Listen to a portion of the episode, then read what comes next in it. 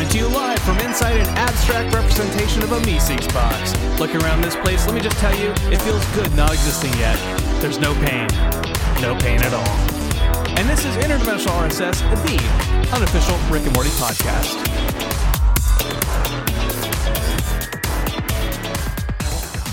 Hello, everybody. This is Travis. Hey, everybody, this is Brandon Cruz. Yes, welcome, welcome to another episode of Interdimensional RSS, the unofficial Rick and Morty podcast. We are so happy that you could be here. We're, So- we're excited. We're surrounded by strange blue creatures. Uh, it's it's a Meeseeks episode. This is this has been a long time coming, Brandon. I can't tell you the last time I've been surrounded up by a ton of blue, creepy creatures. I I, can't tell you the last time. I literally can't tell you the last time. I don't know that there was a last time. I think that the closest I've ever been is when I when I went to see um, Captain EO at Disneyland, Mm, okay. and yeah. like uh who like uh Michael Jackson, he's Captain EO, but there's like his little creature called Hooter. you know what I'm talking about? I, I He's- do, but it's such an obscure reference that I feel like I'm maybe the only one that does get it. Well, anyways, Hooter. I don't want to get into it, but research Captain EO. There's a creature called. Okay. Anyways, moving on. Yeah. Hey, wel- welcome to the show. I'm Brandon, of course, and uh, that's that's Travis. And we talk we talk about Rick and Morty every we do. episode. Uh, and and if you want to talk about Rick and Morty with us, because because we like this to be a, a conversation that that gets you involved. Unity, we're we're glad you're here. All right, so so please, if if if you wouldn't mind, allow me to take this moment to list the uh, various ways via social media that you can contact this podcast. Uh, first and foremost, you can hit us up on Twitter at Rick and Morty Pod. Uh, we are on Reddit, Rick and Morty Podcast.reddit.com, Facebook.com slash Rick and Morty Podcast, and send us an email at Rick and Morty Podcast at gmail.com. You can find shirts with cartoon versions of our face on it over at TeePublic. That's uh, if you go to apatheticenthusiasm.com slash shop, that's probably the easiest way to get to our store page. And if you like the show so much that you'd like to support us over on Patreon, head over to patreon.com slash Rick and Morty Pod, where you can get video versions of Videos. podcast, um, some live hangouts, some some really weird behind the scenes lens posts that we've occasionally done. yeah. Uh, so that's that's that's that stuff. If if you've ever wanted to see uh just a real quick video of me before I go on a run on a Thursday evening, well, let me let me just tell you, go to our Patreon. yeah. That's I I I somehow missed that. So all right. Uh, yeah, it was just it was just me Just right before I went on a run. just before running. Uh, well, that's that's it for the uh, the essential top of the show stuff. So I think it's time to get into our very first segment of the show, semi pertinent news.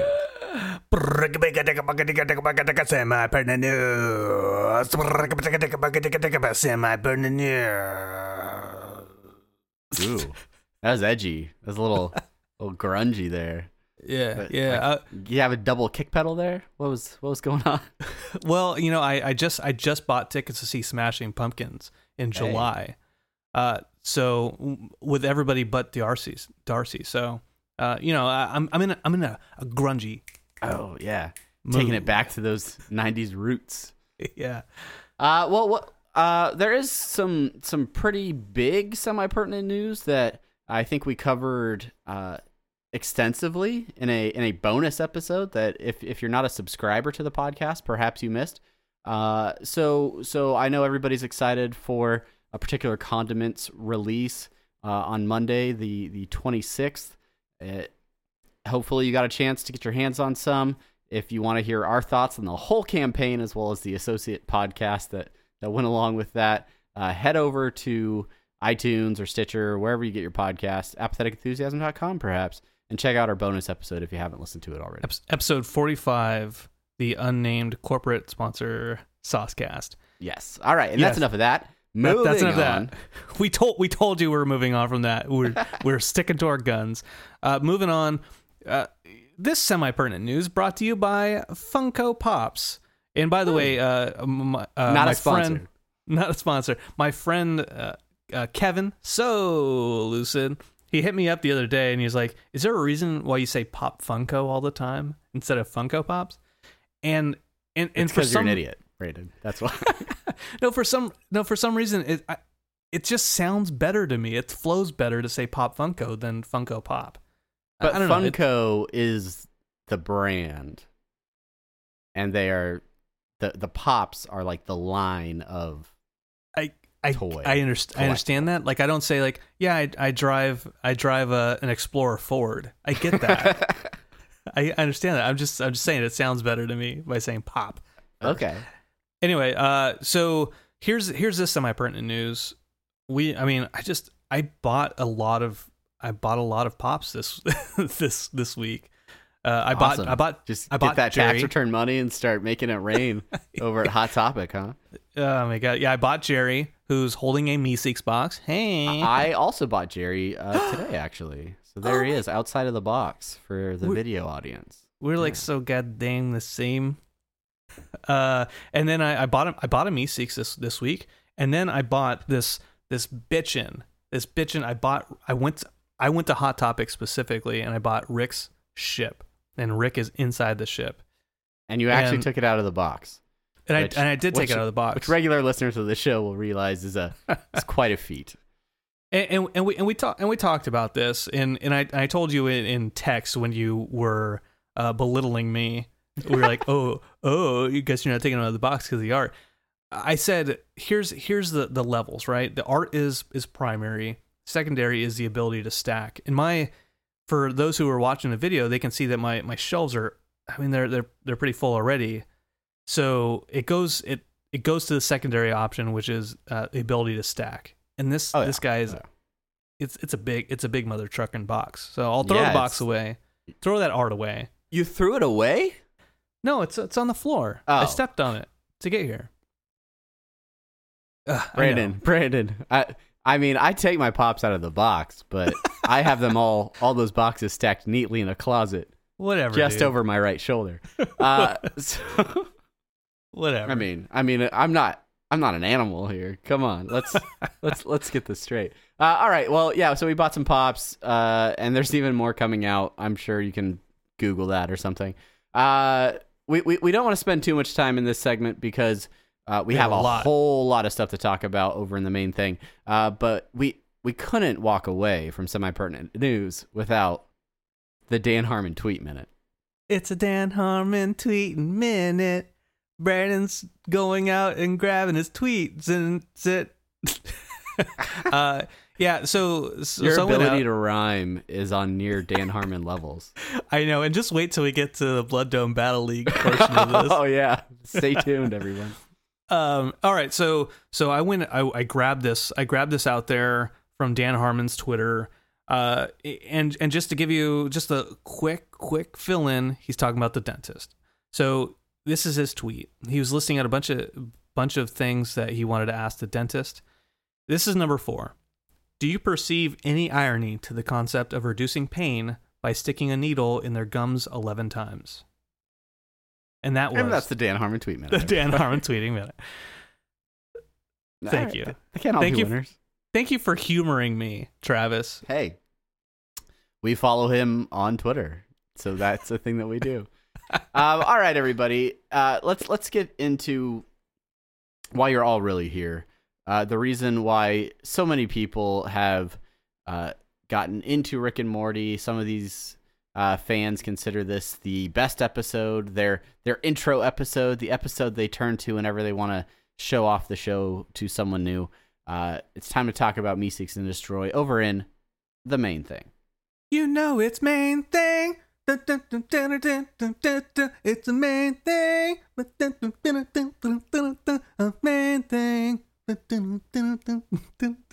main thing. Main thing. All right, wow, I like the I like the fade out. That's, that's I was good. I was trying I was trying I was trying to go a little funkier, you know? yeah. Like Earth, Wind, and Fire is coming to the Strawberry Festival uh, in a couple weeks. I'm like, oh, you know what? I should Get him on the show. Let's do it. Uh, Earth, Wind, and Fire. Uh, that is your name. Tell me, uh, like a single guy who's, who was just not even in the band. He's just at the Strawberry Festival that I pulled into the show. Okay. Uh, are you familiar with Rack and Mortar? Uh, all right. Anyway, uh, yeah, we're talking. We're talking about Meeseeks and Destroy, of course. This was season one, episode five. Originally aired January 20th, 2014. Written by Ryan Ridley, our friend. He's not our friend, Best but friend. he was on he was on the show. Friend of the show. Friend of the show. And directed by I would I would say friend of the show, Brian Newton. I'd say Facebook official friend. yes. Brian Newton. Oh, so Facebook official. anyway, uh, Travis, why don't you why don't you roll us through the synopsis, which is a pretty good synopsis provided by Reddit, of course. Yes, thank you, official Rick and Morty subreddit, for this synopsis. Uh, for those of you who haven't seen this episode, I mean, come on, right? But but let's let's talk about what is actually going on in the show. Uh, so Morty thinks Rick's adventures are too dangerous, so they make a deal that allows Morty to be in charge of an adventure, which leads them into a Jack and the Beanstalk type scenario. At the same time, the rest of the family is having trouble with Rick's Meeseeks box, a cube that spawns helpful blue creatures called Mr. Meeseeks that normally explode once they have fulfilled the user's goal. However, despite succeeding in fixing Beth and Summers' comparatively more difficult issues, Jerry's Meeseeks are unable to help him improve his golf game. In their desperation, they summon more Meeseeks to assist them with assisting him, resulting in an endless, frac- fractaling group of exasperated Meeseeks becoming increasingly frustrated about their prolonged existence. Ugh. That that Almost is, got through it. this is like my life. You know, just existing and Ugh, existence is pain for a Brandon. increasingly frustrated about my existence. Uh, no, yeah, yeah. Uh, uh, this is this is a big episode in the the pantheon. I don't. That's not probably not the right word, but the pantheon of Rick and Morty episodes. It's It so iconic. establishes like some some some things that become uh, repeated uh, core elements to the show. The uh, the Morty leading every tenth adventure. We we get that kind of repeating uh, in some future episodes. Uh, Wubba Lubba Dub Dub is first introduced in this episode. That, that's right. And, and the iconic Meeseeks are are in their one and only episode, despite extensive amounts of merchandise focused around the Meeseeks. oh yeah, Travis Uh, just showed a plush for those. Like, not with video. So much stuff. You would think that the Meeseeks were a main character on the show if you just went to the store uh, based on that alone. That that that's right. And, and I I'll throw this as an aside out there. I I feel like uh, you know Meeseeks and some of the other characters that are are featured prominently in like pops pop funkos. I said it, I said it. I say it wrong on purpose. Get over it. Um, in in other merchandise out there, like you would think that all these these characters, these awesome characters, are staples of the show, and they're they're featured, you know, on multiple episodes, but they're not. And and I I think, you know, Meeseeks, Mister Meeseeks, is one of the first ones that even before Scary Terry or or Snowball, the ones that like they they embody what the show is. And and when yeah, you're yeah, I could I could see that to an extent. and, and when and when you're when we're telling people like, hey, you should watch this episode, a lot of people say this is the episode to go to. Yeah, yeah. I and and for good reason. I think I think we're gonna get into a lot of those reasons uh, as as we move through here. Uh, quick production notes uh, worth mentioning. Um, Tom Kenny doing the voice of Mr. Jellybean. Do you, do you- know who Tom Kenny is, don't you, Travis? Uh, yeah, he's a he's a classic uh, voice actor, correct? That that's right. He does the voice of SpongeBob SquarePants, Springe Brab. and he was also in the video for "Tonight Tonight" uh, by Smashing Pumpkins, who I, I'm going to see in concert in July. Jeez, let me pick up that name drop that you. Jeez. Let me let me let me name drop a little bit more, Travis. I, I I hung out with Tom Kenny one time at the Comic Con, like at like going to the bars. So right. Yeah. Yeah. so so cool. So you guys Yeah. are basically best friends, is what? Yeah. So why didn't you get him on this episode? uh, well, it, it's a it's a long story, but it comes down to um, you know, I I killed his family. also, you didn't ask. That was the other reason. Oh yeah, no, Uh, okay. Yeah, that's probably uh, primary. I would I would have just gone with number two there. Um, all right, let's let's get into uh, a whole bunch of questions about this episode that are uh, randomly pulled from mostly the previous Reddit discussion post. Uh, there's also some of the stuff that uh, we're a little bit interested in. Um, but first and foremost, uh, we'll start with number one. Uh, while Rick and Morty definitely hit the ground running, Meeseeks feels like the first episode where the show straight up exploded in popularity. Why do you think this is? What is it about this one that proved so special? Uh, what Oh. What are your thoughts, Brandon?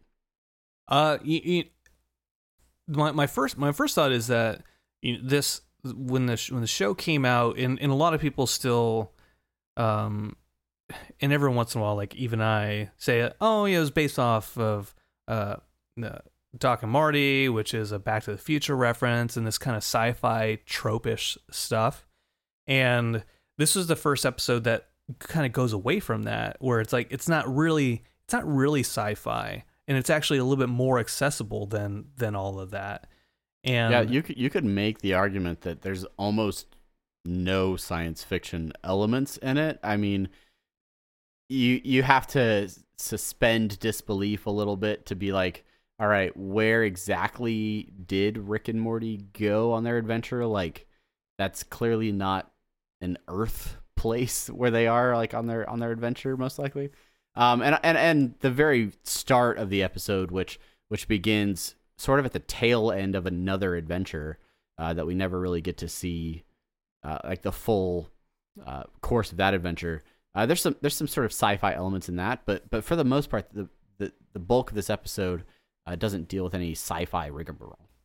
Yeah, yeah, right, right. And and I would also throw out there that this may actually be one of the first episodes where, and I don't know if this has to- anything to do with it, that the the B story is actually a Rick and Morty story, whereas the A plot is the the family dealing with the Meeseeks. Yeah, I, I could I could agree with that. I think I think when I think of this episode, I I have to remember what Rick and Morty are doing. Like yeah, you know, if I haven't watched it recently, I'm like, oh yeah, this is the one where they go and do the giant stuff and everything. All right, that's right. Well, why, why, uh, why do you why do you think that this was one that was so so special, or, or why this one boomed? Well, I think one of the, I mean, aside from terrific writing and excellent animation, uh, one of the things that really makes the show unique and has helped to build its popularity is Justin Roiland himself. I think the uh, the life that he brings to Rick and Morty doing those voices is excellent. But anytime he is voicing another like predominant character in an episode, that character seems to stand out a little bit more. And so the fact that he ended up being the voice of the Meeseeks, I think really gave a certain characterization to them that if they had if they had been successful in bringing another voice actor on, still could have been good, but it may not have hit as well as it did. I, I just the the way that these Meeseeks talk to each other, I think is so core to uh, my personal enjoyment of of watching the episode. Yeah, yeah, yeah. Um, so, so for those out there who maybe this is your first episode, or or maybe you haven't gotten as far back in our backlog uh, as some other folks, we actually talked to Ryan Ridley who wrote this episode, and we we asked him specifically like, "Hey, did you know that the Mr. Meeseeks episode, Meeseeks and Destroy, was going to be so big?" And and this is this is what he said about that. it's pretty clear that that anything Justin does the voice of is going to be hilarious and probably a popular character, which is why Mr. Meeseeks, Mr. Poopy Butthole, and even our little friend Noob Noob from season three have all really kind of popped. So I just took for granted that that combination of those voices combined with that sci-fi concept, which is you know it's it's a takeoff on maybe let's say a genie trope or whatever, but it's not a one to one of anything we've seen really. Although Rob Schrab would say, um, "Scud the Disposable Assassin," much. But but but all that being said, I mean that's that's what the show is. It's it's it's Justin's hilarious voices combined with cool sci-fi concepts and funny jokes. And and so that was just another uh, example of that. And, and it was like the fifth episode i think we wrote. So we're still so early on in the show. We're not even sure what the show is yet. And so yeah it wasn't like oh my god this is this is the big one. There have been episodes where like oh when this comes out it's gonna be this is gonna be big we think but but that one it was like at that point we didn't know what the hell was gonna be popular there, there you go. That was Ryan Ridley. And, and, and if you want I to like listen that to I laugh at his response both in the original episode when we when we interviewed him, and then again just now listening to it. there, there, there's part of me that was like, oh, you know, he's actually he's laughing to sync up with what Ridley is saying. Um, but uh, that that's episode th- 33. So uh, we we do have a couple more clips here as we as we talk about Meeseeks and Destroy.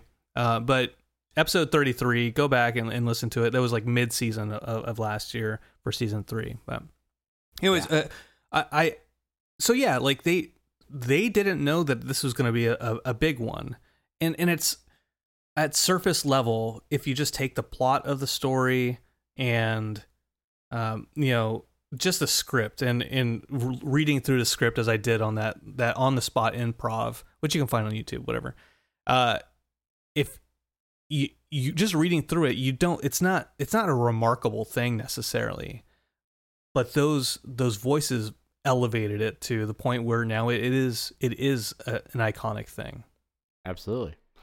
Uh, so, all right. Do you do you want to move on to this more somber question, so to speak? uh, uh, so so this this next topic is is that that Justin Roiland has said in interviews before that the jelly bean scene was meant to be the opposite of funny. It was supposed to be a very serious moment and treated as such. However, it goes without saying that it had a very polarizing effect on audiences. Uh, do you think it went too far? Do do I think it went too far? Let we'll, we'll start with you because I I, ans- I answered first last time, and I Oh, I yeah. want to be well. polite. I read the question last time. Okay. oh Uh, well, you should let me. do- you I should. mean, all right. Listen, listen up. Do I think it went too far?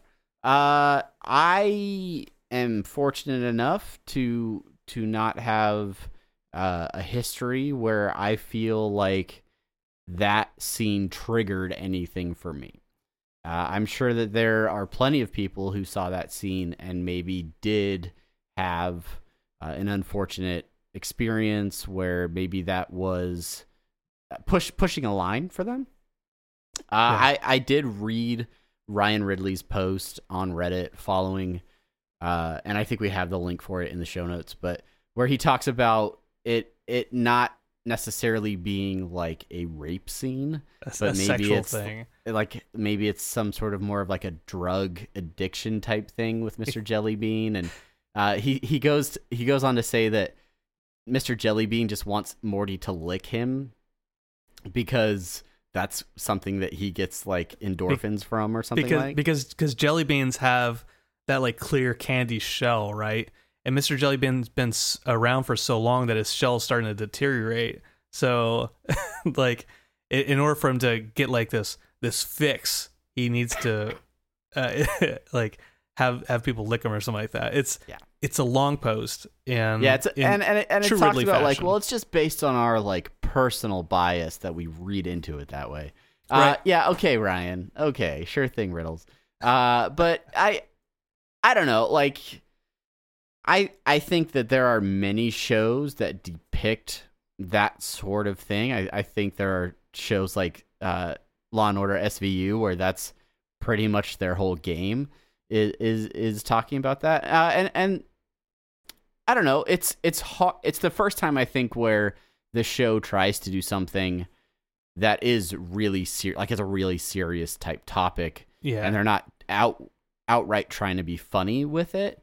Um, but the situation uh, is juxtaposed by you know Rick singing karaoke out in the saloon or whatever. So it's I don't know. It's hard surrounded by a bunch of other stuff that is funny uh, for v- viewers to say like, "Oh, is this supposed to be a joke?" Like it's it's the first time where we've seen something like that where it's like, "Oh, oh, they're they're trying to do something serious." Yeah, and, and, and that that scene of Mr. Jellybean trying to, you know, have his way or whatever he's doing with with Morty is also juxtaposed against the Meeseeks starting to revolt, right?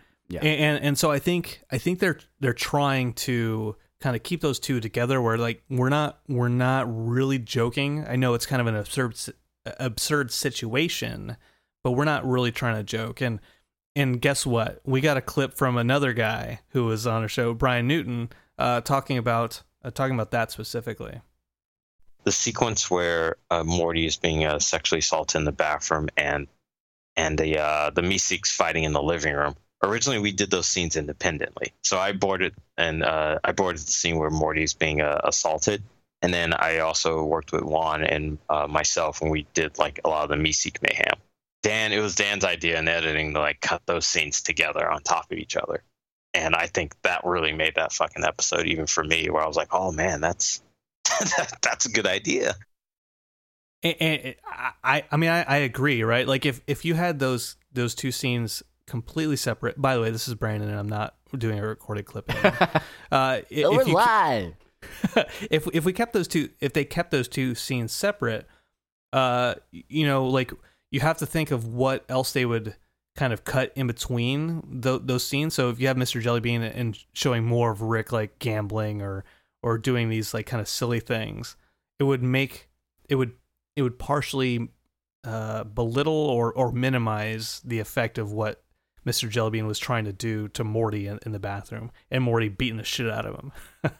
Right, and and I think it's interesting, uh, sort of the the scenes following what what transpires in the bathroom, where you see Morty come out and he's visibly shaken. He's ready to just call the adventure off after being so insistent. They they keep pushing on. They keep they keep going through uh, whatever this adventure brings them.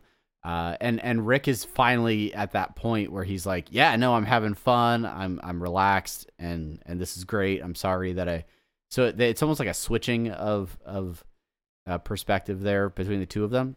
Yeah. But then Rick is also picking up on the fact that Mr. Jellybean or King Jellybean uh, is coming out of the bathroom all you know busted up and and he's he's picking up on on what's going on but also not not calling it out. He's not he's not sort of making the situation worse for Morty by by being like all right what you know insisting on what happened or anything like that. Yeah, yeah, and and I, and I think that that's one of the uh, follow-on posts that in in the the Reddit discussion thread they uh, a, a user follows up with, which is yeah, like something bad is happening to Morty, but it's showing that Rick, who up until this point in time is is kind of you know kind of a selfish guy, when the when that when Mr. Jellybean comes out all bruised up and and Morty's like, oh, let just give me the portal gun, let's just let's just go home and his eyes, just his little star, whatever eyes, you know, just pan across and follow Mr. Jellybean or King Jellybean. You know, Rick, at that point in time, he shows a little bit of benevolence that we Yeah. haven't necessarily seen in, in the show up till that point in time. So, you know, it's on on one hand, maybe we shouldn't use rape esque scenes to uh, lift up a character and and make them more important. But at the same time, it it does it does show that. um all right so I, I don't know let me get your thought what do you, what did you think about Ryan Ridley's explanation of the scene do you do you feel like I mean I mean Brian Newton even refers to it as like a sexual assault scene uh, when he was boarding it but um I don't know I I think it's pretty clear what it really is and I think Ryan is a good writer and I think Yeah. he can write an excellent post that kind of um Go go go to our sh- over it go to go to our show notes. Go into the Reddit thread. Uh, it's linked there as well. Go read what what Ridley's explanation of the jelly bean scene is because I, I mean, as I was cracking up as I was as I was reading it, but it's a very like, um, just just a, a just talking around it and making up a completely different story to be like, no, it's not that at all. It's it's it's actually more of a drug addiction, and at the very and at the very the, you know, the Morty's post- more like a giant walking crack rock. than- yeah than a- and then and in the post credit scene where the they say you know we don't want to remember him for the the jelly bean he was or, or what we want to re- remember him for what he represented you know it's a cultural thing we don't know what those pictures were we don't could have been stalks of celery. Maybe celery is bad there. yes uh we we miss you ridley come talk Get- to us again Co- come talk again. We we'd love to have you back. uh, all right. So so Rick promises that Morty could be in charge of every tenth adventure Yeah. Dot dot dot. That's all of the question that you that you posted into the the show notes. No, Um, that, we we do see another Morty adventure uh, in season two. Correct? What what what is that one? Can you remember off the top of your head? So so 10, 10, 10 episodes later, let me let me count. I have the, the the episode list up in front of me.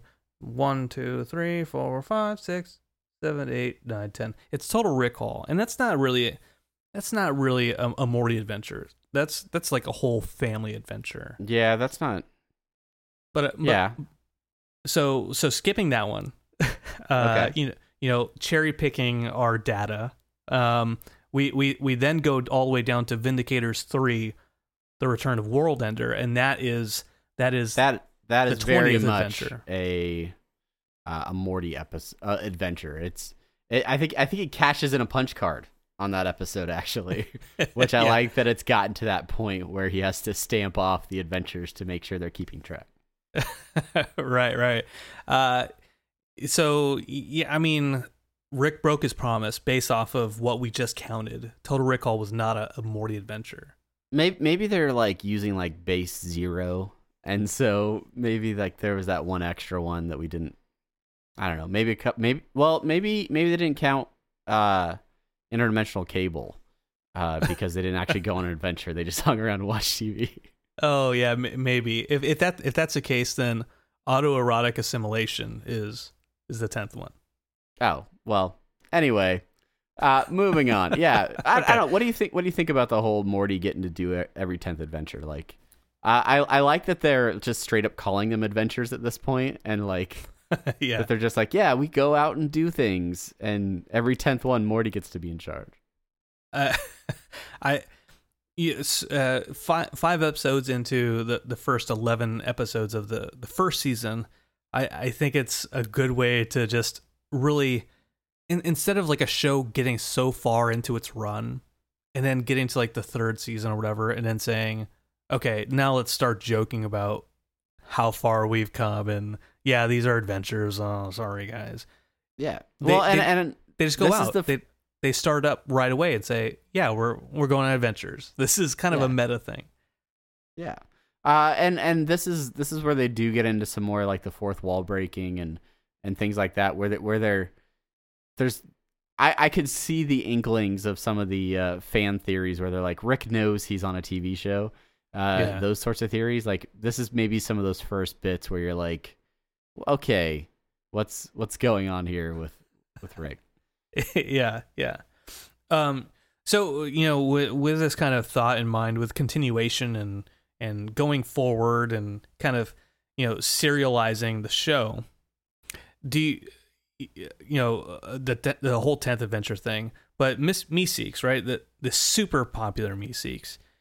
Do you think that other than other than Blips and Chitz which by the way i got side story i got a pin from uh the my local comic shop jmt hey uh, be, because you know, they they did something and they're like, oh, we'll give you a free pin for it. Um, anyway, whatever. So he's he's later in the episode. We uh, sorry the the show season two. We know that for a fact. But do you think that Meeseeks will play a prominent role later on in the series at all?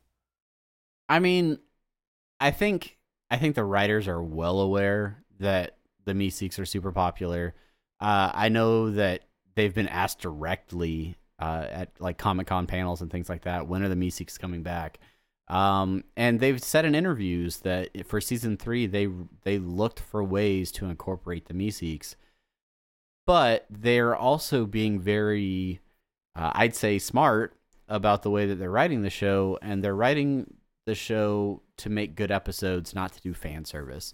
And so, while I think a lot of people would like to see the Meeseeks come back, I don't think they're going to write a bad episode just to put Meeseeks back on screen. So I, I do think they will find a way to bring them back. I think that, um, I mean, obviously the animators have found ways to kind of hide them in the backgrounds of, of different scenes. Um, but I, and of course in the comic books, there's, there's a fair amount of, uh, Meeseek stuff sprinkled throughout, I think. But, um, yeah, I, I don't know. Like, I, I, I definitely do think we'll see more Meeseeks, but I, I don't know if it'll be the same. I think it'll be maybe maybe more of a utilitarian like use of the Meeseeks or something like that. Right, right, right, and and, and not necessarily the main characters of the show using him, as Sure. as we as we see in uh when when he's in the background of Blips and Chitz. Um, I, I'm not I'm not looking for a Meeseeks origin story. I'll, I'll I'll come out and say it. Right. Yeah. That and that, and that, and that's good because you know I, I think the Meeseeks are good to kind of like think about. Hey, where where do they come from? But I don't think it's a good strategy necessarily for the creators to really kind of go out and and, ex- and explore that. Uh, Yeah, I, I think it's great for all of Unity's fan fiction that they're that they're writing to kind of fill fill the void between now and season four. Um, so yeah, send us your send us your fanfics. uh, Rick and Morty podcast at gmail.com. in in- in the meantime, we do. I, I will say that Brian Newton and Ridley have have thoughts about uh, thoughts about that. But let's let's just let's just say this. Let's just say this. They have their own opinion on what they think the Meeseeks might be. I, I don't necessarily agree, but Travis, you- listen to this and you tell me tell me what you tell me what you think. it's not even really science fiction. I mean, what is what are the Meeseeks? I, I had one theory. It's like in my head, and again, I'm not one of the writers. Uh, Justin has his own ideas, so this this is just me with my own grain of salt. From my head, they are literally from a planet, and that when you hit the box, it teleports one of them there, and then they do a job and then they die. But they're just like this plant's like a holding cell. That's how they exist in my head. But I'm sure, like I was talking to other people, it's like literally when you press the button they are created into existence and then they disappear and die right after that the idea came from and I, uh, justin will be able to tell this better i'm sure he has at one point i think it was uh, inspired by a mr show character that david cross did uh, and there was like a bit where like this guy had a really scratchy voice and wore like a ridiculous one piece suit and and i think would d- try attempt to do things i don't know if the whole like dying in three days was a part of that bit or are dying instantly after the task is performed. Yeah, I, I don't need, I don't know either, Brian. And if you're listening to this, I, I, I still I still don't know. Yeah. Uh, we, we we didn't do our Mr. Show research for the Rick and Morty podcast. Sorry. uh, but I, I will I will say that uh, you know um, in the, the clip that we played from from Ridley when he mentions Scud the disposable assassin. Uh, what the what did I just say? Scud the disposable assassin.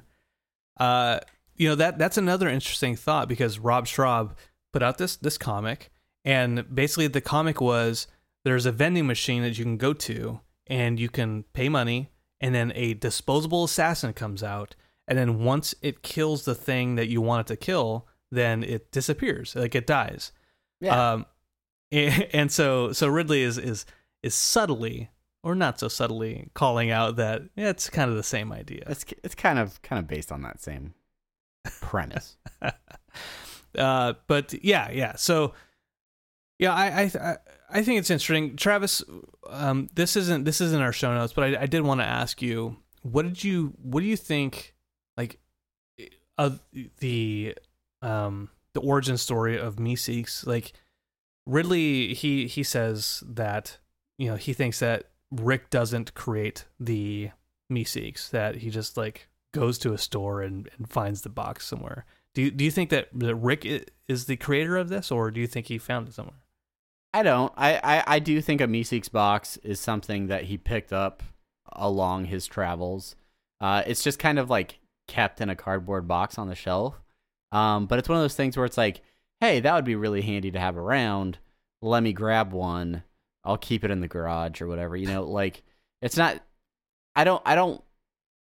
I I do like the idea that that Meeseeks are are something like a little bit you know, either mystical or some sort of like, you know, magical type property to them. So it's not something that, you know, Rick just whipped up in the garage one day, but it's it's something that he picked up and it's sort of like a souvenir that he's like, "Oh yeah, I have this. This this will help you open your jar, Jerry." right. Yeah. Yeah. I- I think I think I agree with that. Like, you know, he he he's he's so smart. He's so talented. I mean, I have a crush on him. Man, he's just so beautiful. He's a beautiful creature. But I think that even even Rick is practical enough to go to a an intergalactic swap meet and like, oh, cool! Like I found some original Star Wars figurines. Um, oh, there's there's a Boba Fett with this defect that makes it worth five gazillion dollars, schmeckles, if you will. Yeah. yeah, I'll buy that. Oh, hey, what what is this thing? Oh, it's a oh, it's a box where things uh, uh, creatures called Meeseeks do things for you. Well, in the in the Gazorpazorpian episode, right? Like they're in a some sort of intergalactic pawn shop, like right at the at the start of that. Yeah. So, yeah. I mean, I think I think he picks things up around the universe. Like, and honestly, if if I saw a Meeseeks box, I'd be like, hey, that that's handy to have around. Uh, you know, like so. Yeah, I, I, I definitely think he probably just picked it up somewhere, and I, and I think that helps with the idea that we see other people using Meeseeks, um, the Blips and Chitz uh, example, like yeah, it's just something that exists in the universe. Some people have a Meeseeks box, and and they take advantage of it. Other people have never heard of it.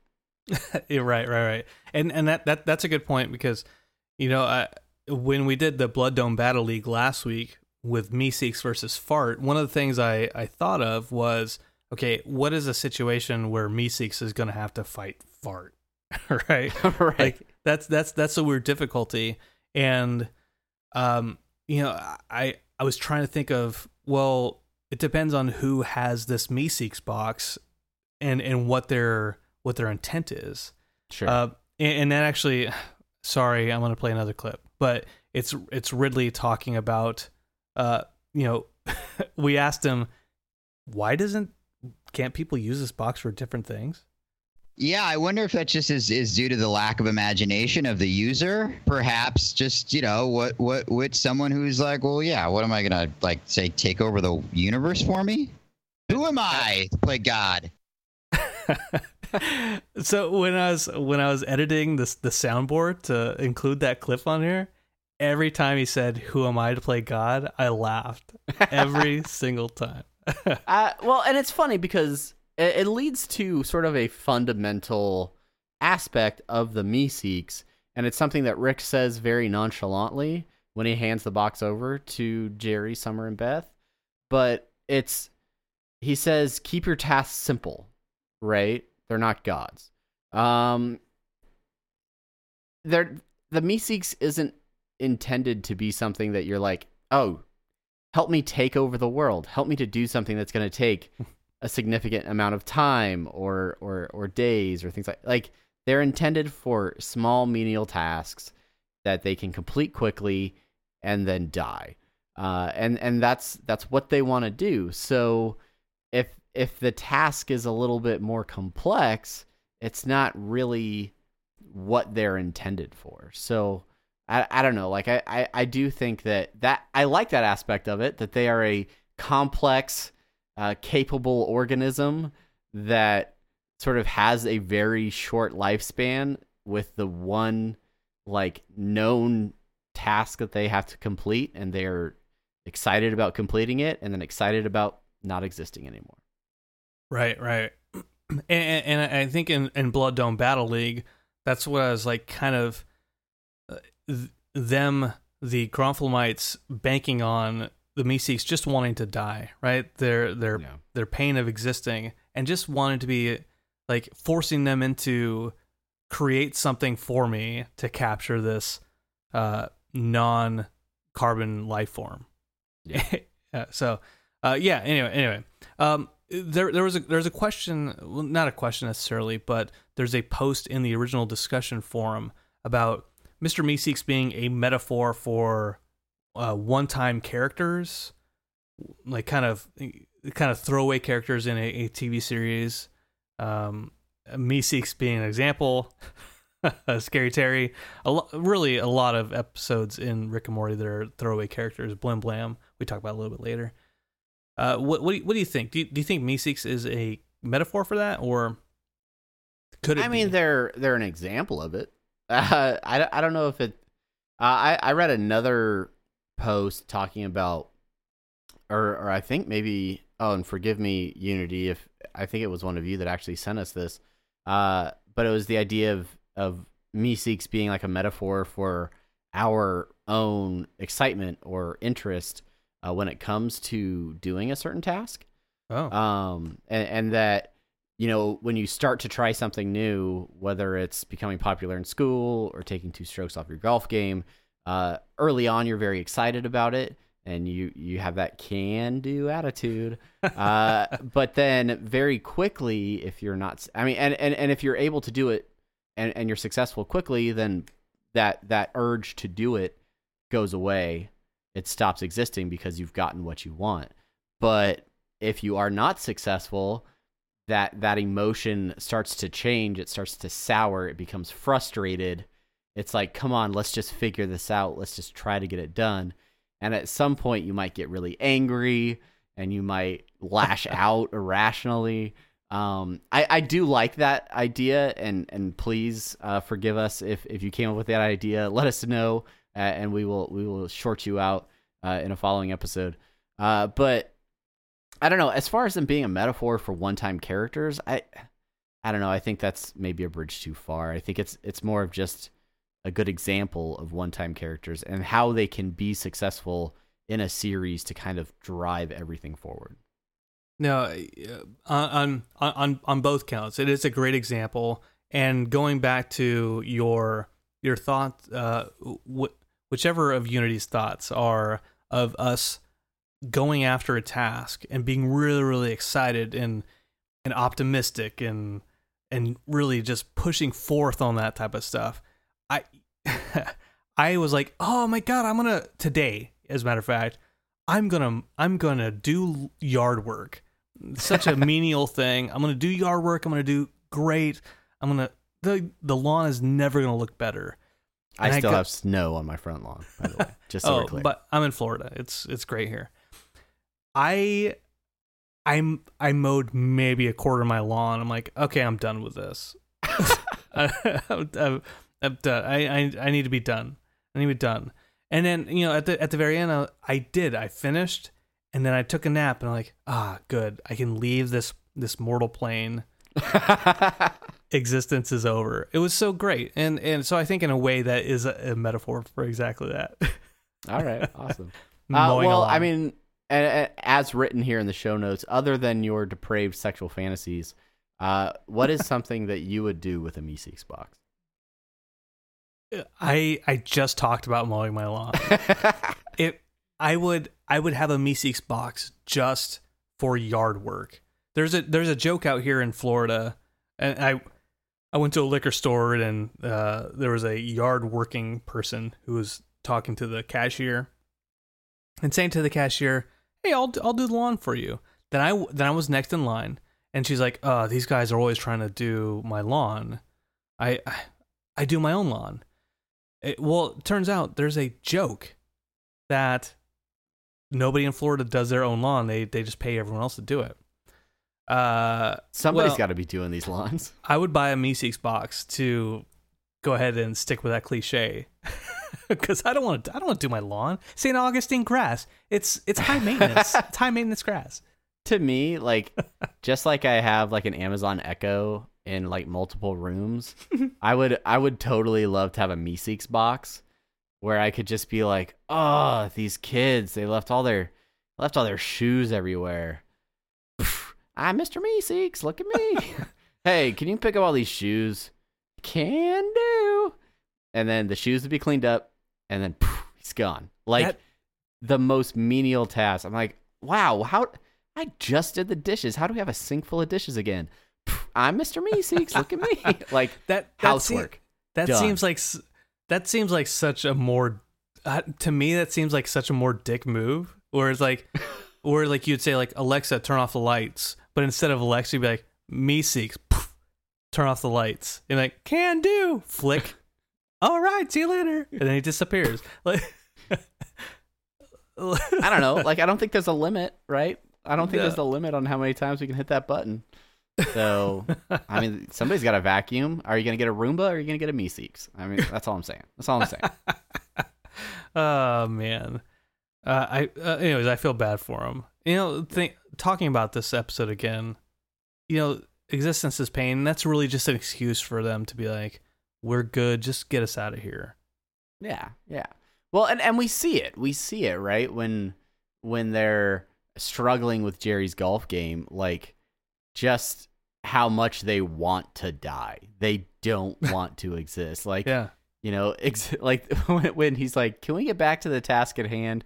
Uh, Meeseeks don't usually live this long. It's getting weird, man. Like, I'm like, all right, cool. I, I like to think of the Meeseeks maybe like tripping a little bit, like, oh, they're they're losing losing grip with, uh, you know, normal consciousness or something like that. Right. Right. Uh, anyway, and as you mentioned, the Rick and Morty uh, plot line of this episode sort of does take a backseat to the Meeseeks. We've spent most of this podcast episode talking about the uh, Meeseeks the themselves. Meeseeks, but yeah. I, I do want to get back to, to some of what goes on with, with Rick and Morty in this episode. Uh, and, and one of the things that we, we haven't seen a whole lot uh, in the series up to this point, but uh, it's it's sort of the first time where we really see uh, Rick kind of sticking his neck out for Morty um, to a point where he's not just playing the character of the the know-it-all scientist that's that's taking a sort of absent-minded assistant out on these adventures. Um, but he's he's really showing a little bit more heart, I think, at times. Uh, Yeah. Just the fact that he's willing to go along with Morty on this adventure, I think, uh, shows a different side of Rick. But then, really, the way that the whole King Jellybean uh, series of events plays out uh, really, really starts this question of of how much does Rick really love Morty as a grandson versus how much he just kind of likes having him around for what he would say is utilitarian purposes, the Morty waves counteracting the Rick waves and, and so on and so forth. Yeah, yeah, you're right. Like when I, I mentioned it earlier in the in the show, just his such a, a subtle animation. Like like I did a really crappy animation where like the only thing I felt uh lazy enough to to do was move a character's eyes up, right? like like slowly. You know, them but in in more competent hands, making Rick's eyes just slowly pan across the room, following King Jellybean. Like he he cares. He he's not he's not he's not nearly as sociopathic as the rest of this the series makes him out to be. and yeah. uh and that's you know I, I think Rick and Morty when it comes down to it there is the the surface level where like uh these characters are are all assholes they don't care about each other really. And then the subsurface where no they they do they do care about each other and they, they want they want uh everyone to be safe and they want them to be loved like even though it's in a dysfunctional way. Yeah, and it's it's an interesting way that Rick handles King Jellybean, where he definitely realizes that he he did something to Morty. It was something that was traumatizing enough to Morty that he didn't want to tell Rick about it. Yeah. Um, and and Rick doesn't handle that situation in front of Morty. Uh, I I think that there's something interesting there where at the end they've handed over the Schmeckles. King Jellybean's coming. They're like, let's get out of here. So they go through the portal.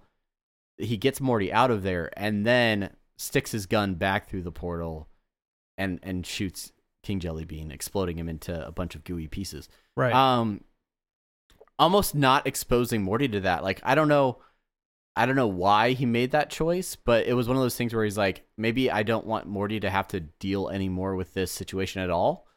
But for his sake, I'm going to take care of it just because I thought it was, you know, whatever he did, it was wrong. And so I'm going to handle it in, in a Rick sort of way.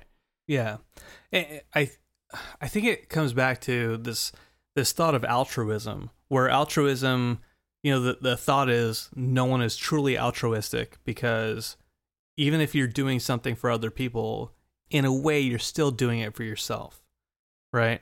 And right. Like, because you, you want the recognition or you want sort of, even the people that like donate to charity, but then like tell everybody about the chari- charity they're donating to. Like, We're- yeah, right, that's and, and and even it, and even even if they don't tell everybody about them donating to charity, they're they're still getting some kind of self gratification from it.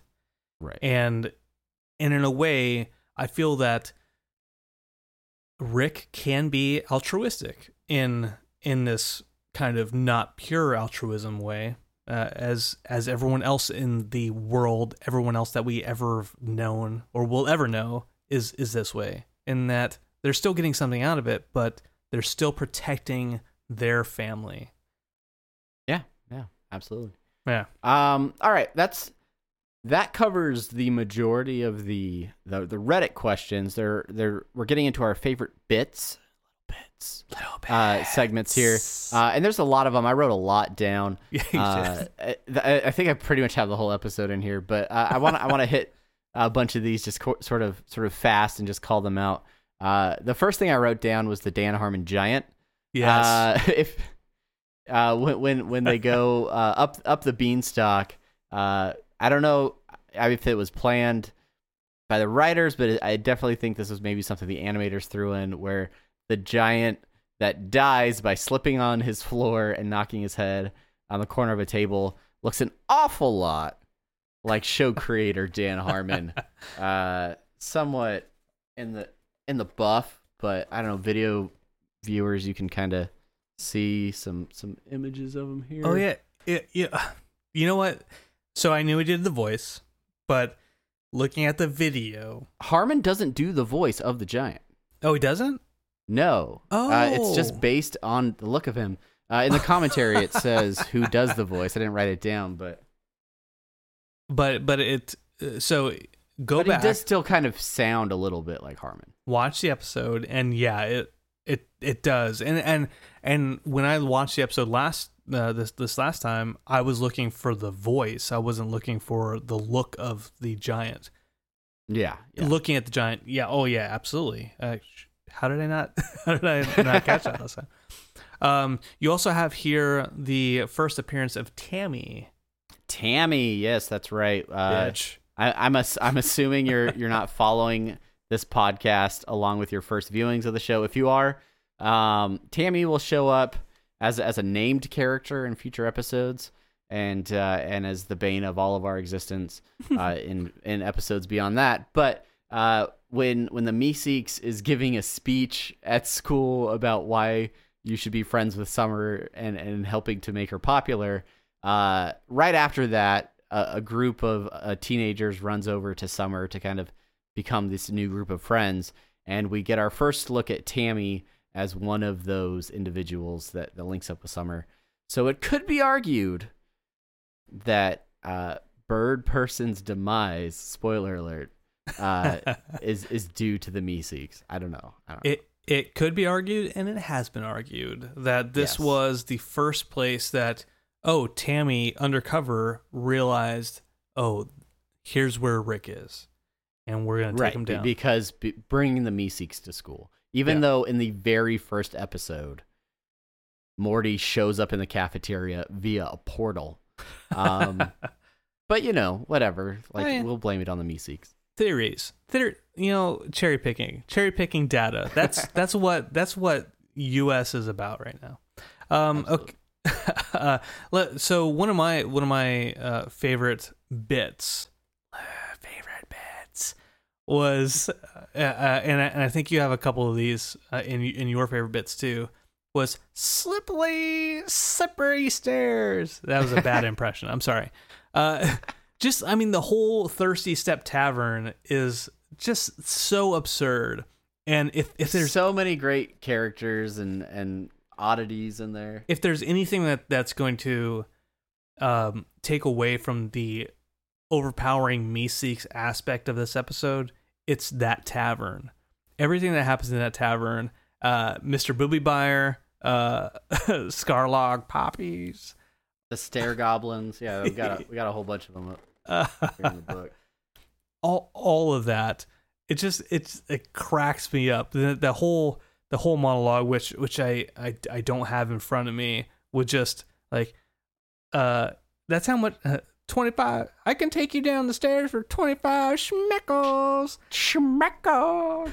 what, what, what, how, how much money is that? Like, uh, is that a lot? Is it a little? I, I, I don't know. That's how much I paid for my boobies.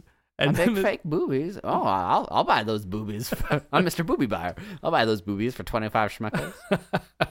like that that whole that whole exchange if if I could just get that exchange in just a clip that would that would embody this episode for me even beyond the Meeseeks. like oh, just yeah. that aspect Oh, and I like that the schmeckles have kind of become a go-to current currency for for fans of the show. They'll they'll say, "Oh, I'll buy those for for your X number of schmeckles," or you know, there's uh some some other like uh in the interdimensional cable two. Uh, I think there's Steely has a few other levels of currency that he uses, but uh, schmeckles are usually my Some- go-to. some bobbish and and, e- and even on our patreon like that's that's what i've gone to for like Oh, for the different tiers, yeah. you want to watch our video? It's only five schmeckles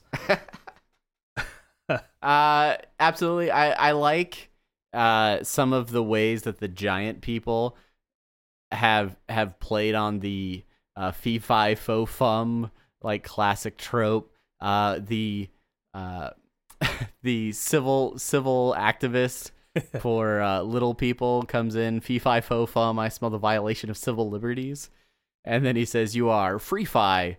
To faux home, and everybody looks at him like blankly, like he's like, "It's it's it's a play on that thing we say, you know, because we're giants." we're Like, I, I when I hear that, and, and in part because it's Ryan Ridley doing the voice of the character, yeah. but part of me feels like that's him like pitching that line in the writers' room where he's like, they could say like they're free fi to faux home, and everybody just looks at him like, really? And he's like, eh, come on, like it's a, you know, it's that thing they say, you know? yeah And then they're just like, yeah, write it in exactly that way. and, and, and you're like, uh, I mean, cool. I, I won a victory, but come on, like you don't. On. Nobody else thinks this is funny. Come on. Come on. Um. All right. So one of the we this this episode and episodes before have kind of set the example for uh, quotes that we say in and out of daily life. yes. and so so two quotes of mine that that really kind of stick out are one when people are like you just need to relax. They don't say it to me because i'm always relaxed but they say in general. And i say have you ever tried to relax? It's a paradox. And good good on jerry for for that line. Yeah, it's one of the it's one of the more brilliant things I think Jerry says throughout the series. Yeah. Um, and and the, the, the second thing is, I accept your call to adventure, good sir, kind sir. I say good sir, kind sir, because I say sir to a lot of people on a day to day basis. Sure. Eh, I say good sir, kind sir all the time, and nobody uh, nobody understands what I'm saying. Nope. Nope. It's one of those one of those hidden gems. Yeah. Uh Good sir. a couple other things that I really liked. I like when when Jerry does his sort of Johnny Carson impression at dinner with Beth. Countries known for their uh, sexually aggressive men, or whatever he says. Like, Yeah. Um, I like the the big build up. Uh, just when there's like a, a house full of Meeseeks, and uh, and they're like, I think we can all agree that the follow through is the most important thing here for us to focus on. And then someone else is like, it's clearly like it's clearly squaring the shoulders or something like that. Yeah. And like the the original Meeseeks, that's all like just like disheveled, is like in a chair, and he's like, like the one thing we need to focus on is Jerry, and if he's dead, he can't he can't put take two strokes off or whatever. Um, and then also once Jerry triumphantly hits a tomato across a room into a into a pan or into a pot, uh, and all the Meeseeks disappear. You have that one Meeseeks that's like, I'm a bit of a stickler, Meeseeks. and he's like, How's your short game? I lost it the first time that Meeseeks showed up. I thought that was terrific. Yeah. Uh, uh, so on the on the Reddit thread, they they go a little bit uh, deeper into it uh, with in the animation uh, stages.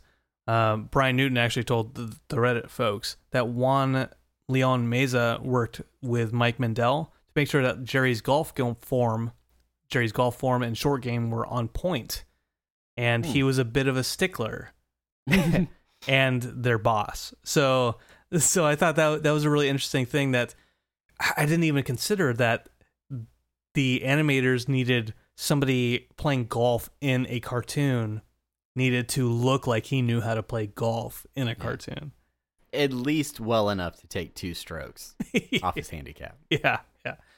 Um, the, the the last the last thing I'll say was you know uh, I hung out with uh, Tom Kenny, uh, King King Jellybean, Pretty Uh, much best friend. uh, but I, I didn't know that was Tom Kenny for a long time.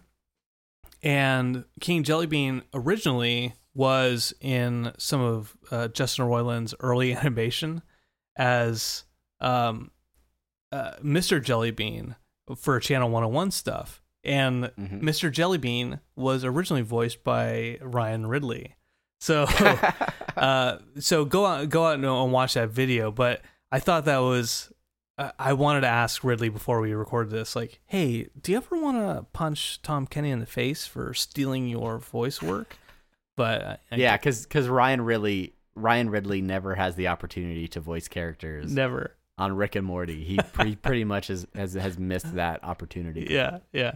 Anyways, so go out look at Un- Unbelievable Tales, hosted by Crumply Crumplestein. if you want to.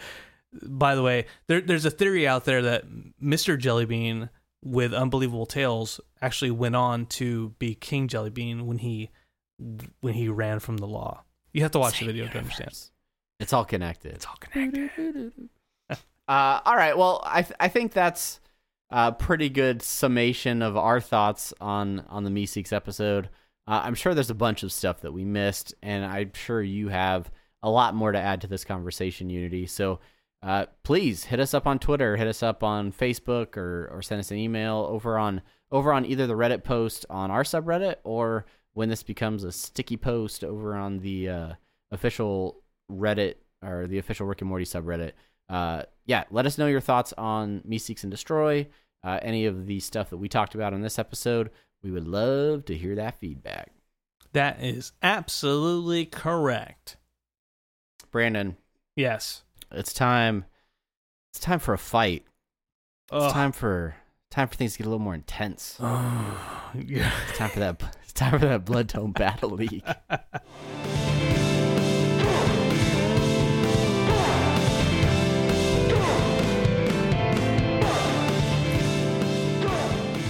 Blood Dome Battle League. That that's absolutely right. Uh, this week we have Blim Blam versus Water Tea. Water tea. So for, first, uh, let, let let's go let's go to our social media and let's let's talk from there. Uh, so the Art of Science one, who all by the way also calls us out every week because we we post our polls slightly late or slightly early. So thanks, thank you to the Art of Science one. Uh, he or she, I, I don't know your gender. I'm sorry. Water tea, of course. Nothing can beat the power of caring and being a god. Elemental force thing at Inked Inspector says, after giving us some thought, I don't know that H2O, H2O can be infected with space aids, and we all know Water Tea is packing heat to crunch some numbers. Gotta go with the tea. Our friend Kevin, so so lucid. so lucid. Blim Blam is a murderer with what could be called space aids. He eats babies, not full grown alphabetrites. Water Tea is a seasoned fighter from his battles against the Num- Numbericons. Numbra. N- num- Numbericons? Numbericons? Numbericons? I don't know. It's it's I- getting late. It's a cultural thing. Uh, Also, I never noticed that Blim Blam's fingers are dicks until looking at the still above that we posted in the, the thing. Uh, Janine, also in the Facebook, Blim Blam has been locked in Rick's secret garage basement bunker for God only knows how long. He's probably not in the best of fighting shape right now. Plus, Water Tea. He cares now. He would win. I care now. well, Uh, do you want to know the result, Travis? I I know the result, but I work on this podcast.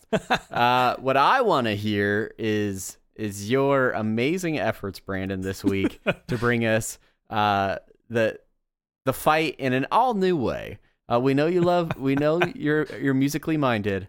Uh, and when you told me you Don't were put doing this, pressure on me. I, I mean, I I said yes, so I'm complicit.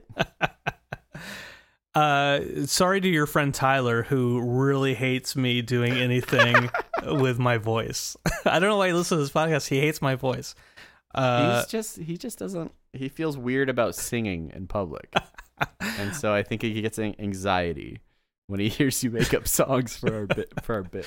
All right, right on. Well, so you know, iced tea, water tea is a part of this. So I figured, what's the best way to describe this this battle to you? Well, here's what I came up with.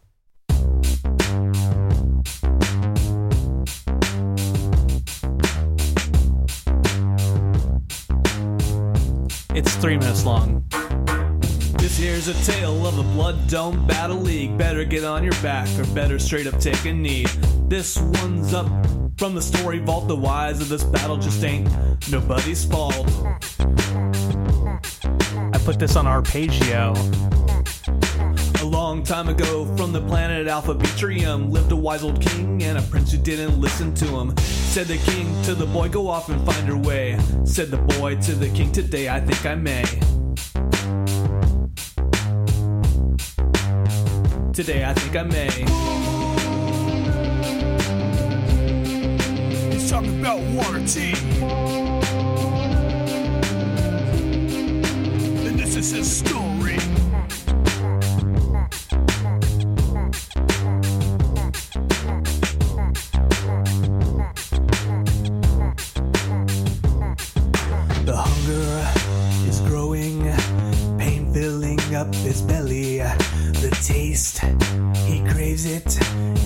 Stock up on babies.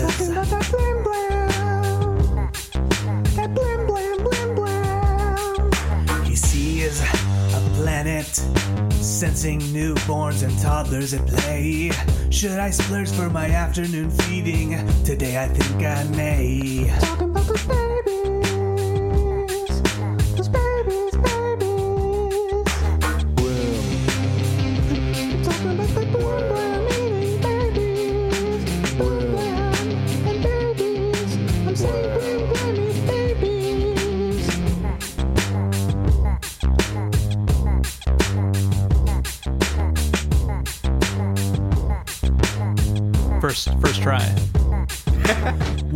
the valley, the prince he catches sight of them. An alien attacking babies looks up and says, "My name is Blim Blam." The prince he doesn't take it light, knows this act isn't right. Remembering what his father said, puts up his dukes and fights.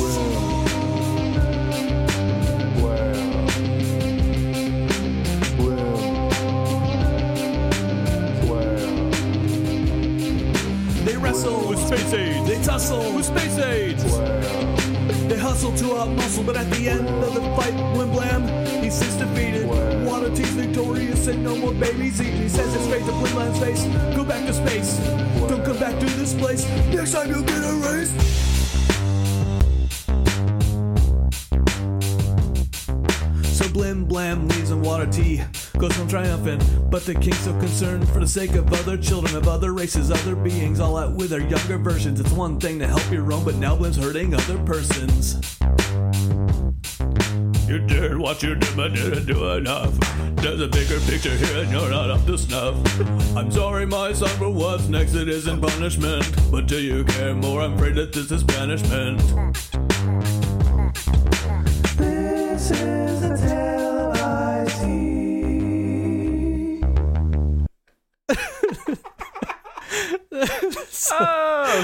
Wasted Ladies and so gentlemen, much if you fucking needed- time on that. if you needed a reason to support this show for five dollars a month, uh, in order to see, I don't even know if it's five bucks. Whatever, go check out how many schmeckles it costs you to get the video version of this po- podcast. So stupid. Um, there's there's three minutes of Brandon doing stuff.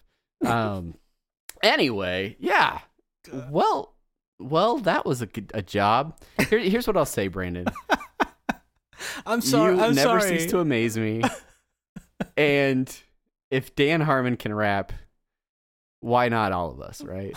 So oh my god. Um you know, we, we when we try when we do these these blood dome battle leagues, I we we kind of know who's gonna win because it's all random, right? And we're like, oh, well, this is gonna be a fan favorite. Of course, uh, this is uh, just power wise. This this one's gonna win. I wanted Baby Legs to win, but clearly that didn't win. But uh, and so like right off the bat, we're like, you know what? I'm just gonna start. I'm gonna start working on a, a really stupid Ice T esque song. That's and and then we'll I feel we'll- like that's an insult to Ice T, but you know, I'm, anyway. no, no, I Ice Ice T's awesome. I'm not. That's why I was gonna say, sh- you know, crappy Ice tea song. Um. So, anyway, so Ice Ice Water tea wins, but this is a prequel, obviously, to how he becomes Ice tea. and that Yes. and that and that's how I wanted to go about it. No matter what happened, you know, there's to me writing prequels to these characters and kind of like the, these backgrounds are a really kind of unique way to to approach some of these battles. Yeah. Yeah, yeah, no, and great job. Congratulations to Water T on your victory. uh, just uh, overwhelmingly so over on Facebook, winning seventy-seven to twenty-three percent of the vote, and taking seventy percent of the vote over on Twitter. So, so very well done. And uh, and yeah, ladies and gentlemen of Unity, let us let us know what you think about the the lyrical stylings of one Brandon Cruz, I your very own MC Steve the Heap. I put far too much effort into that than than I, than I should have. But uh, Uh, well, and it's time for the the big announcement. Who who will be facing off in our next episode? so I just said a couple seconds ago that every every time we do this because it's random, it the the power levels are a little off, and so we can kind of expect who is going to win. Like, guess what, guys? Uh, I think this one's to be a little bit closer. It's Pencilvester versus cousin Nicky in the Battle of the Parasites. This is. I'm excited for this one. Honestly, uh, I like both of these characters. Uh, I love that episode, and I I am genuinely interested to see how Unity you vote on on the outcome of this this one. Uh, make it interesting. Send us your thoughts on on who you think will win and why.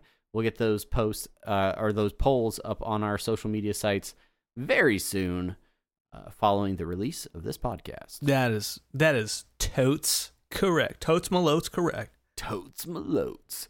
Uh, all right, there's there's only one thing left on an episode of Interdimensional RSS that we gotta do, and that's listener suggestions and short outs. Brandon, you went you went international with with this one.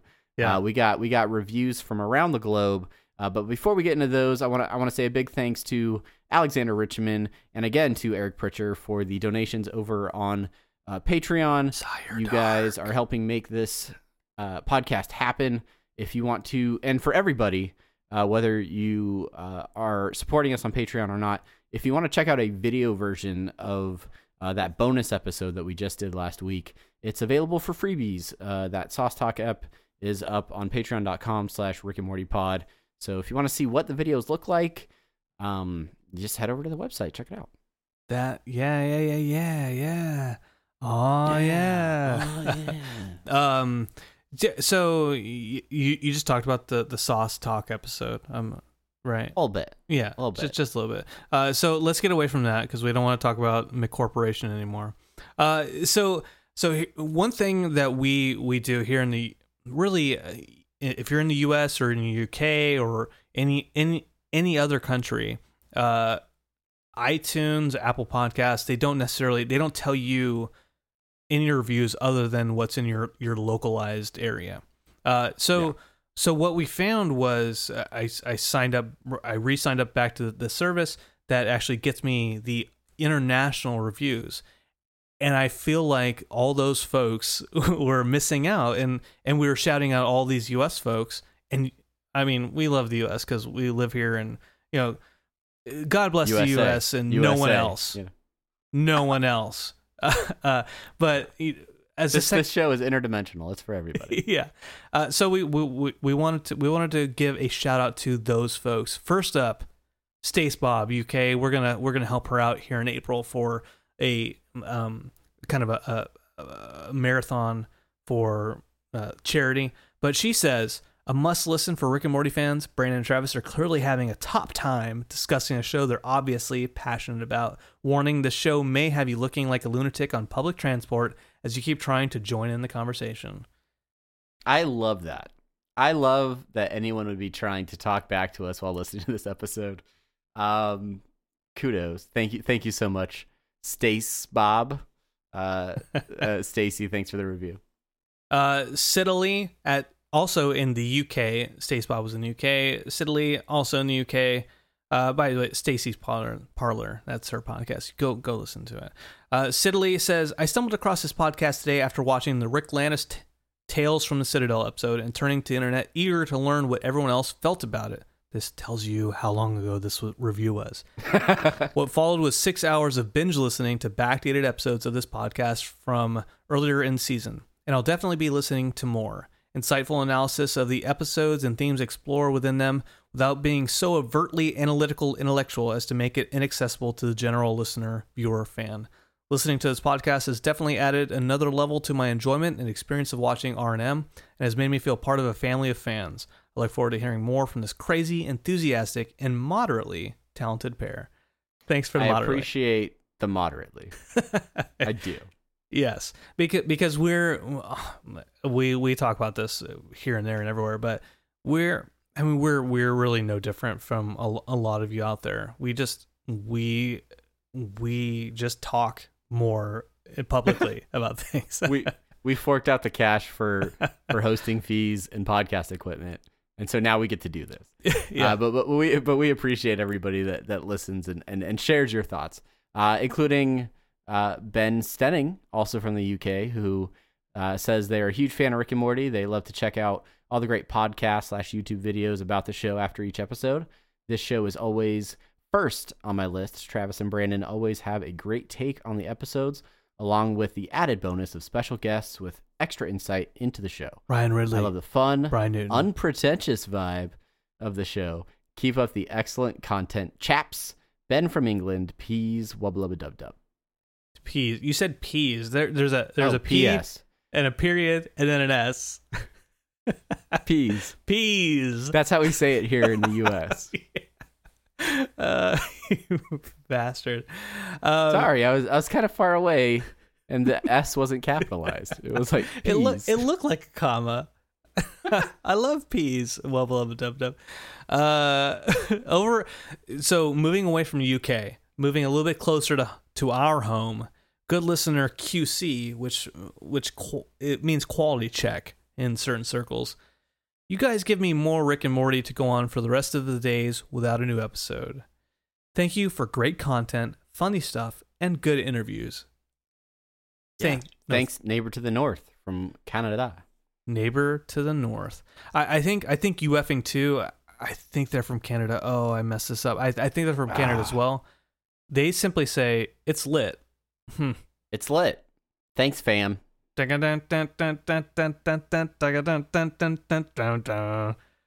Yeah, I, that's the other lit. It's no surprise to me we are talking about Rick and Morty.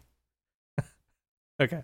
Every now and then, I drop a quote from the show.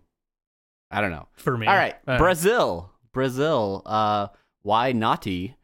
Uh, as a podcaster myself, I have to thank you guys for the great work. I know the time and dedication it takes to create a podcast like this. Congratulations. Uh, thank you, thank you very much for the, the kind words as a fellow podcaster. Yes. Thank you. Thank you so much. And also thank you so much for Pele, who I got that question right on trivia over at Buffalo Wild Wings the other day. Very good, very good. I used to have a Brazil soccer jersey, No or way. football, football for everyone Football. leaving these reviews, not from the U.S. yeah. Uh, the the very very last one is from a place that I would have never expected a podcast review to come from. From Hungary, from Garat. Garat. There's two A's, three A's, so it's Garat. From Hungary. Simply says this podcast does it. Yes, we do. Every other week on iTunes, Stitcher, and wherever podcasts are available. Thank you, everybody, for uh, your your reviews. If if you are a new listener to the show and, and you haven't left a review, uh, we want to know what you think. We want to know what you like, what you don't like, and every review that you leave on iTunes or whatever uh, platform you choose to leave a review on will help the show uh, sort of get noticed by other listeners and fans. So, so we thank everybody that's taking the time to go out and write a review and, and rate the show. And uh, yeah, that's it. Thanks. That that that is it. So uh, thank thank you everyone. As as Travis said, here abroad, you guys are wonderful. Unity, you you you make us continue this week after week, and Godspeed on your your search for condiments everywhere, and make Oh yeah, make unnamed Uh, corporation. we haven't officially obtained the condiment in question uh, since since the the U.S. release, uh, the widespread release. But I have a feeling we'll be we'll be picking some of that up this week. I don't know. Look on social media. Maybe we'll throw some thoughts over on there. But otherwise, probably not a lot more uh, sauce conversation on the podcast. We're But- we're we're letting it die. yeah. So- But as far as conversations go, so here's what you should expect for the next episode that we have, which is in two weeks. We're not going to be talking about the next episode. yeah, in Rick th- Potion number nine. we're not going to be talking about Rick Potion number nine. We have a special treat for you. A special treat. Special treat. It's it's like when you go to Dairy Queen and you you dip the cone in chocolate and it's like, "Oh, that's a special treat." oh, well, we're taking some vanilla ice cream from Dairy Queen. I'm sticking with this metaphor.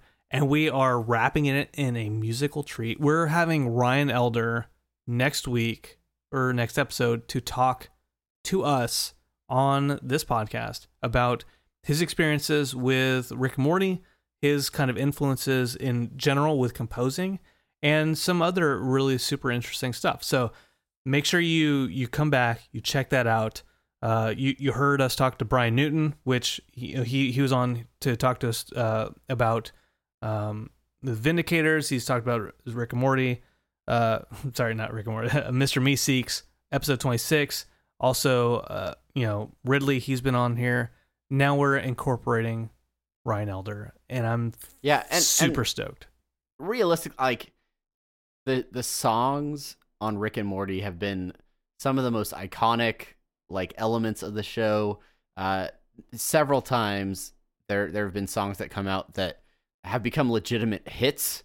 Like uh, and and I I am super excited to talk to uh, Mr. Elder about Mr. Elder, just uh you know just everything that goes into making not just like those hit songs but also scoring the actual episodes and and sort of driving uh, some of those emotional moments and things like that uh, using music so uh, if you're into music if you're into the music of the show definitely don't miss this next podcast uh, and if you're just interested in kind of more behind the scenes look at what goes into making rick and morty happen uh, we're looking forward to an exciting interview. So so look forward to that. And then after that episode's done, we'll get right back into you know the season one stuff. We figured this was a good you know we're we're five episodes into an eleven episode season. Let's let's take a mid season break and and and get a get an interview kind of plugged in there right in the right in the middle there. Yeah, and we only have another year and a half to two years of of content that we have to provide till we get to Yeah, season four. So, You know we'll get there. what's a We'll get break? there, guys. What's a break amongst friends? Unity. Uh, all right. Well, until then, uh, with with Ryan Elder, I I'm Travis. I am Brandon. Thank you so much for listening, and we'll see y'all next time. See you guys around.